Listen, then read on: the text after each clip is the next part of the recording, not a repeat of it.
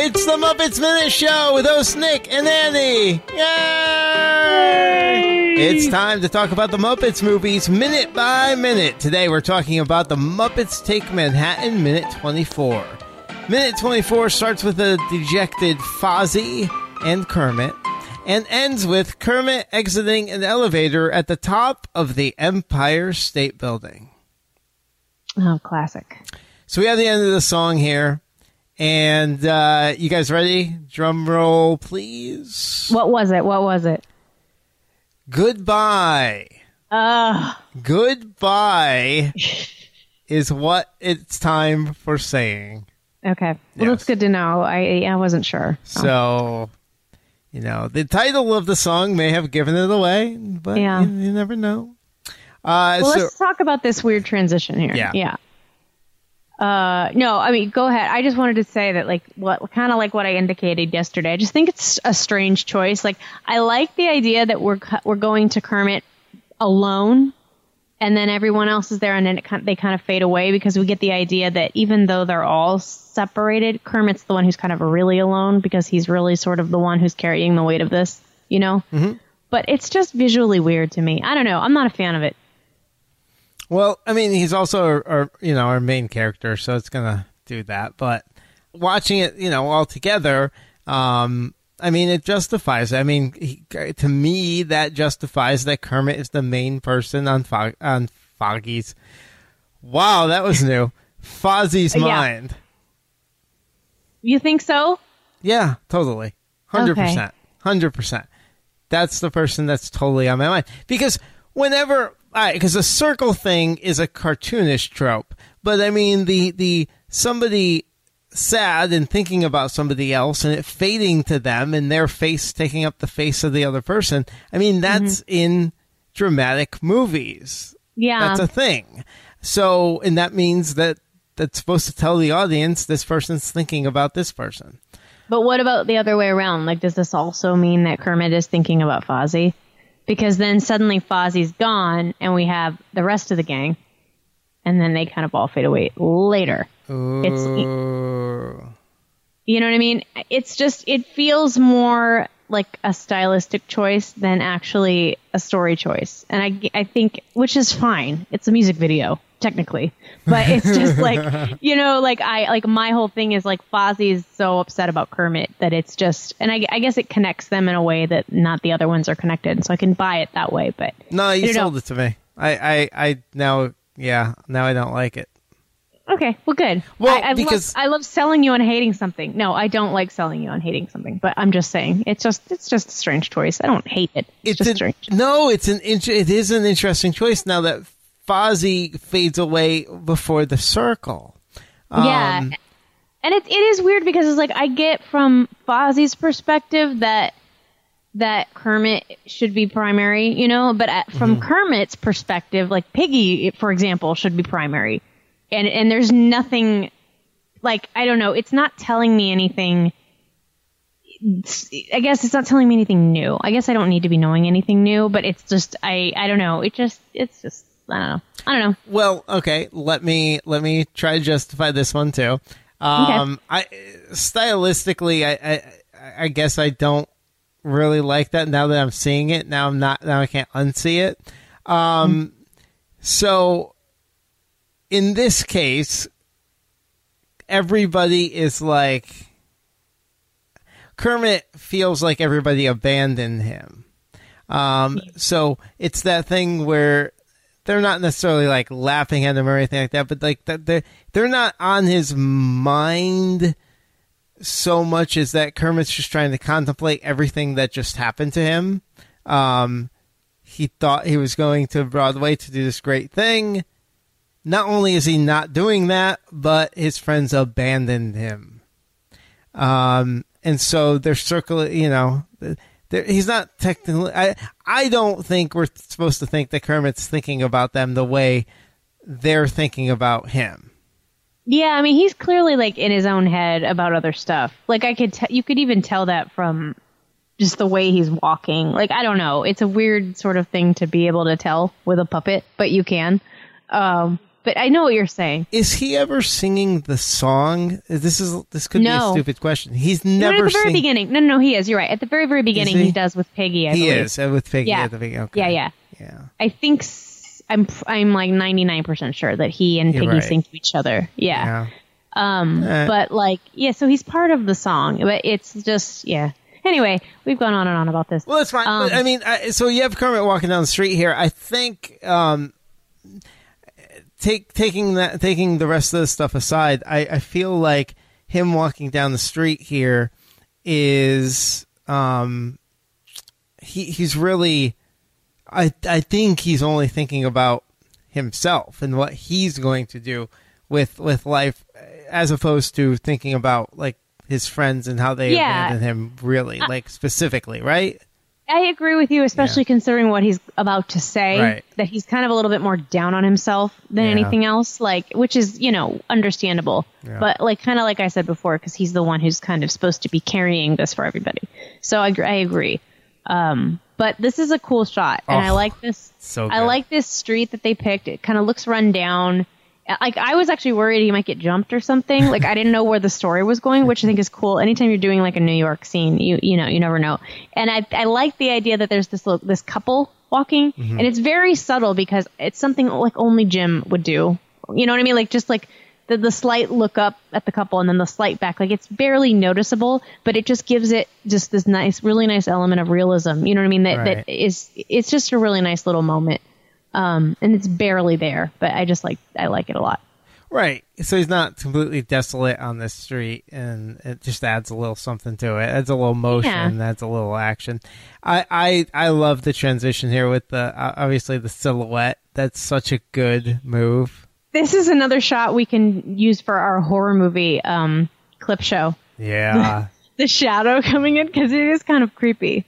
Like, but it's a great shot. Like, it's a really great shot. And you know that they would have done this, I'm sure. Like, this looks like a really convincing shot, Yeah, and then the focus change from the Empire State Building to Kermit as he walks on screen. I mean, like, this is what I mean. Like, when I think I said this yesterday, like, that these minutes really bring into, focus how much of a film this is. Like, I love whenever we can see these moments where it's like, this is why these aren't just like kids' movies, like, shot flatly with no artistic, motivation behind anything.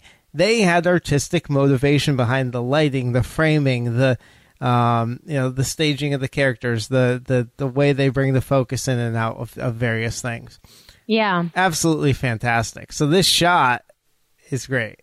Yeah, and like just Kermit being dwarfed by this building, it's just a really nice upshot. Like, it makes it feel bigger, and he's little, and I don't know, it's just really nice. By this building, the Empire State Building. Mm-hmm. Well, I just want to say also what this represents. So, the Empire State Building, being when it was built, being the tallest building in the city, and it represented hope, optimism. Can do anything spirit. So I love the fact that is the building they happened upon, because he's definitely not headed towards it. Right. He happened upon it, saw it, and it was what turns out to be a beacon of hope for him, and he was drawn to it. And so I like that symbolism, because it was that for the city when it was built, and then it's kind of the building that they use here to represent that for Kermit. Yeah, that's really nice, too. I was going to ask, and I don't know how much Empire State Building research that you did, but was this prior to when they started lighting it up? Because I remember, like, in the early 90s, maybe, is when they started, like, putting stuff on the sides, like a heart or, like, little lights. Was that in the 90s?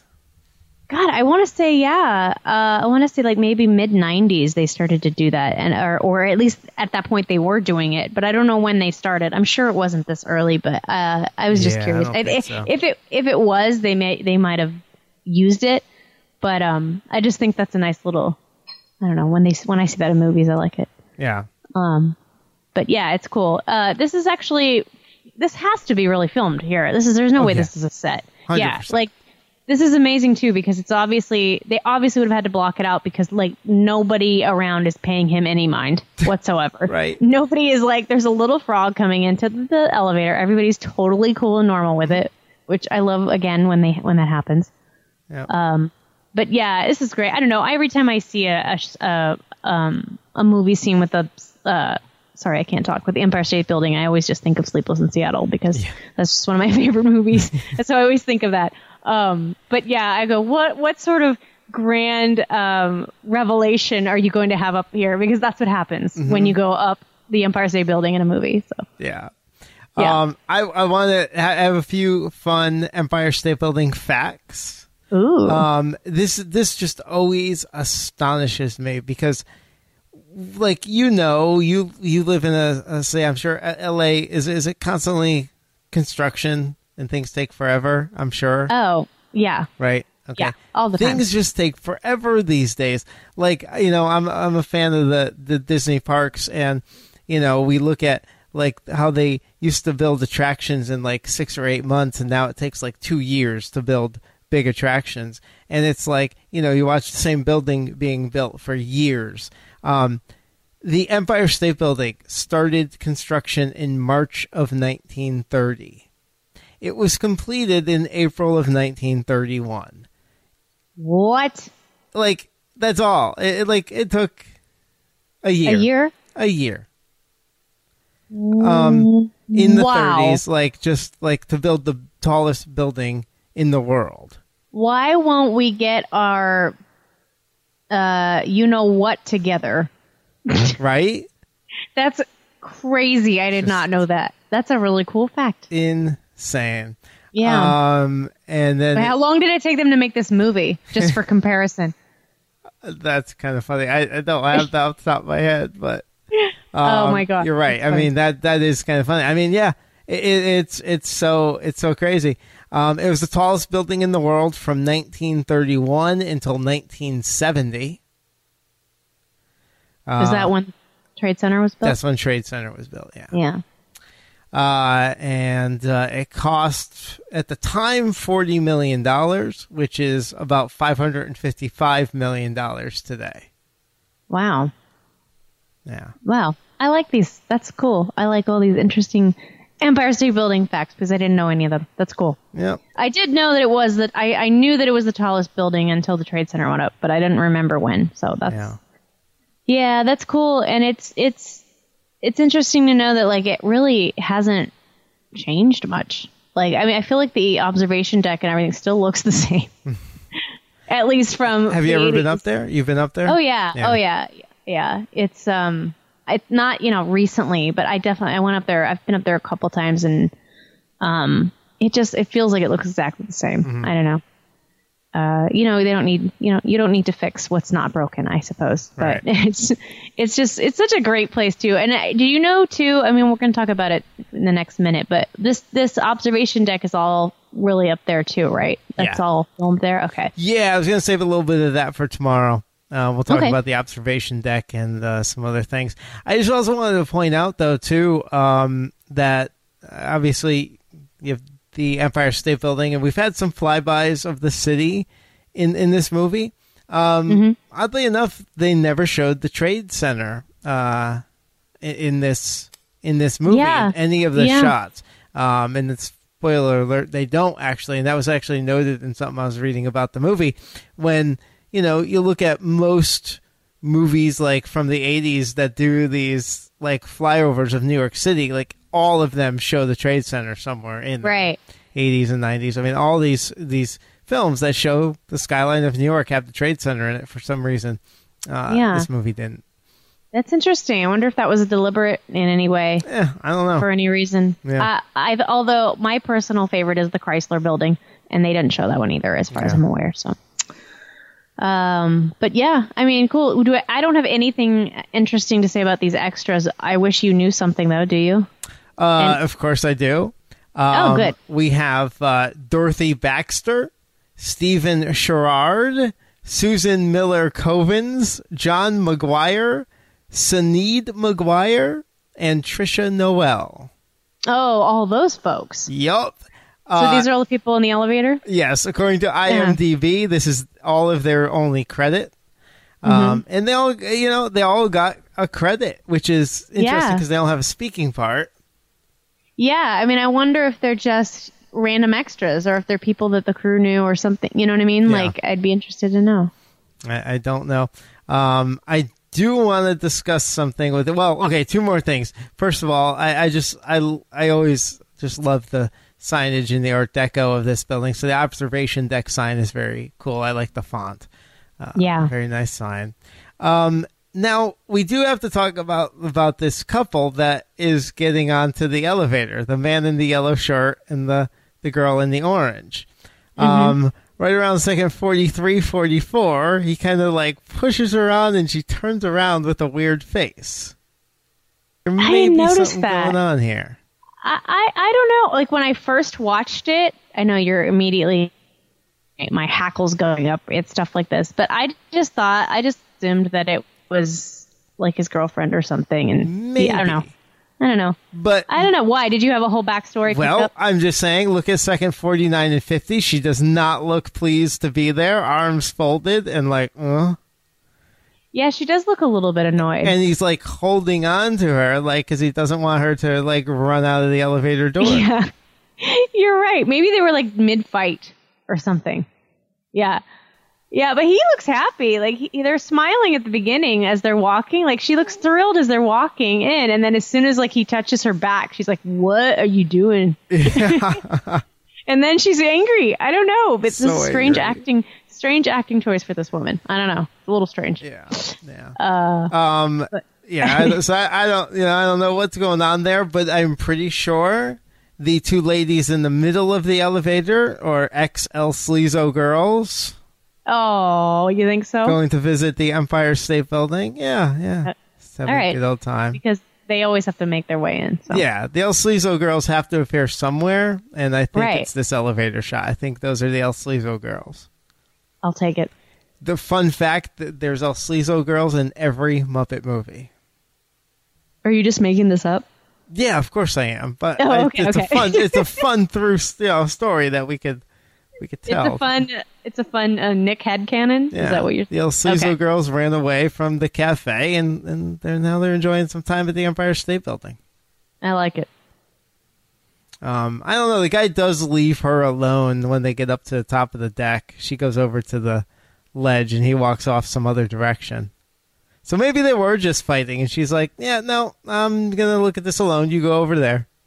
That's true. They do split up, and we'll see more in the next minute, I think, hopefully. But that is interesting. Like, she's just, like, totally ignoring him. Yep. That's really funny. I like how we've concocted this whole backstory. This random. Yeah. That's just what we do here, folks, at Muppets Minute.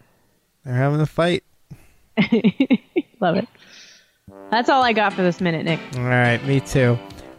So we'll convene back here tomorrow to see what happens at the top of the Empire State Building on the observation deck. What does Kermit do up there? We'll find out tomorrow when we all return here to talk about Minute 25 of Muppets Minute.